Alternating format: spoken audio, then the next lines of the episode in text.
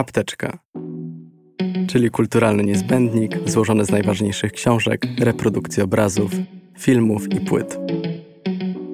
Moich rozmówców i rozmówczynie pytam o to, co przynosi im spokój, napędza do działania i ratuje w momentach kryzysu. Nazywam się Mateusz Ressler i zapraszam do słuchania cyklu. Katarzyna Ryrych. Podążając za młodym czytelnikiem. Rozmawiał Mateusz Ressler. Czyta Agnieszka Bomba. Moja apteczka stale się powiększa. Trafiają do niej książki, które ostatnio zrobiły na mnie wrażenie, utwory, jakie podsunął mi Spotify oraz najróżniejsze historie zasłyszane w trakcie spacerów z moim młodym Berneńczykiem po osiedlu oficerskim w Krakowie, gdzie od wielu lat mieszkam. Trzymam w niej również gitarę elektryczną, akustyczną i trzy klasyczne. Sięgam po nie spontanicznie, gdy najdzie mnie ochota, by się muzycznie wyładować.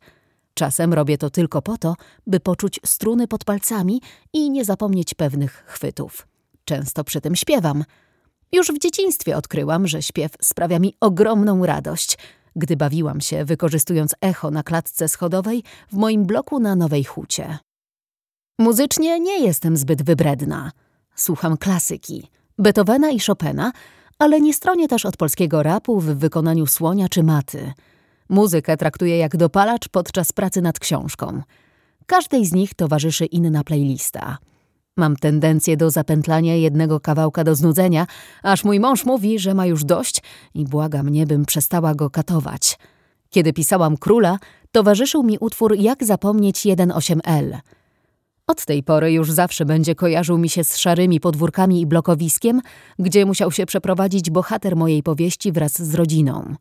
Bachor nierozerwalnie łączy się dla mnie z When the Smoke is Going Down Skorpionsów, a moja ostatnia książka, zupełnie inna bajka, z Annabel Goldfrappu. Czasem jest coś takiego w bitach, melodii czy tekście, co sprawia, że dany utwór zostaje ze mną na dłużej.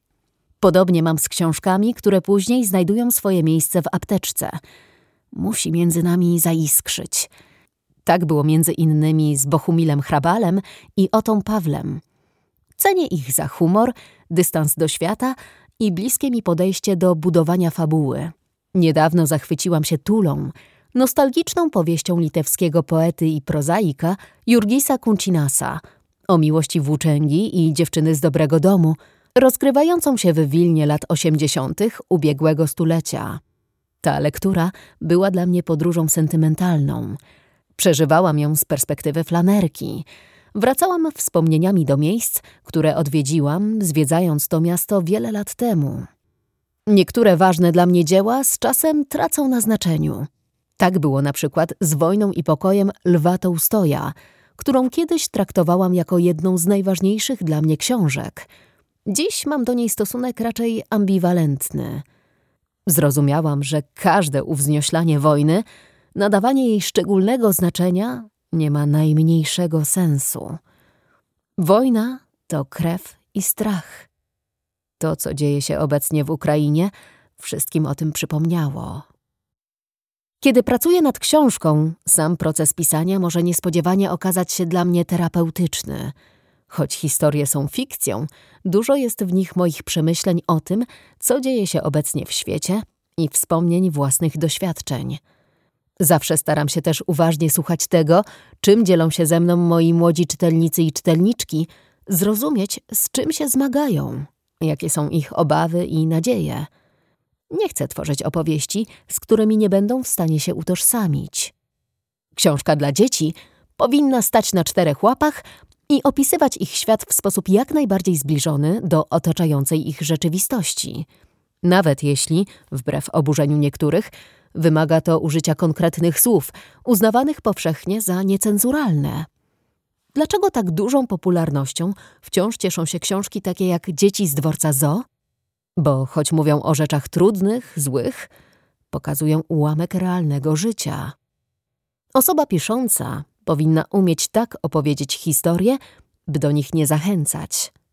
Oczywiście, wymaga to trochę gimnastyki. Jeśli chciałabym napisać książkę, w której postać popełnia samobójstwo, Nie będę stawiać się w pozycji osoby umoralniającej innych. Będę starała się dać czytelnikom i czytelniczkom przestrzeń do przemyśleń, pokazać mnogość perspektyw, by sami i same zrozumieli, że życie warte jest przeżycia.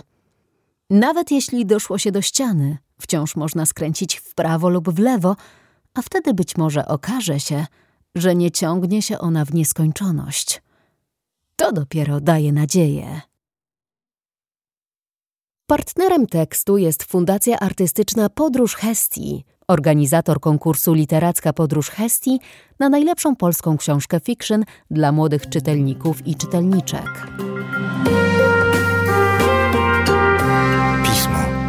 Magazyn opinii.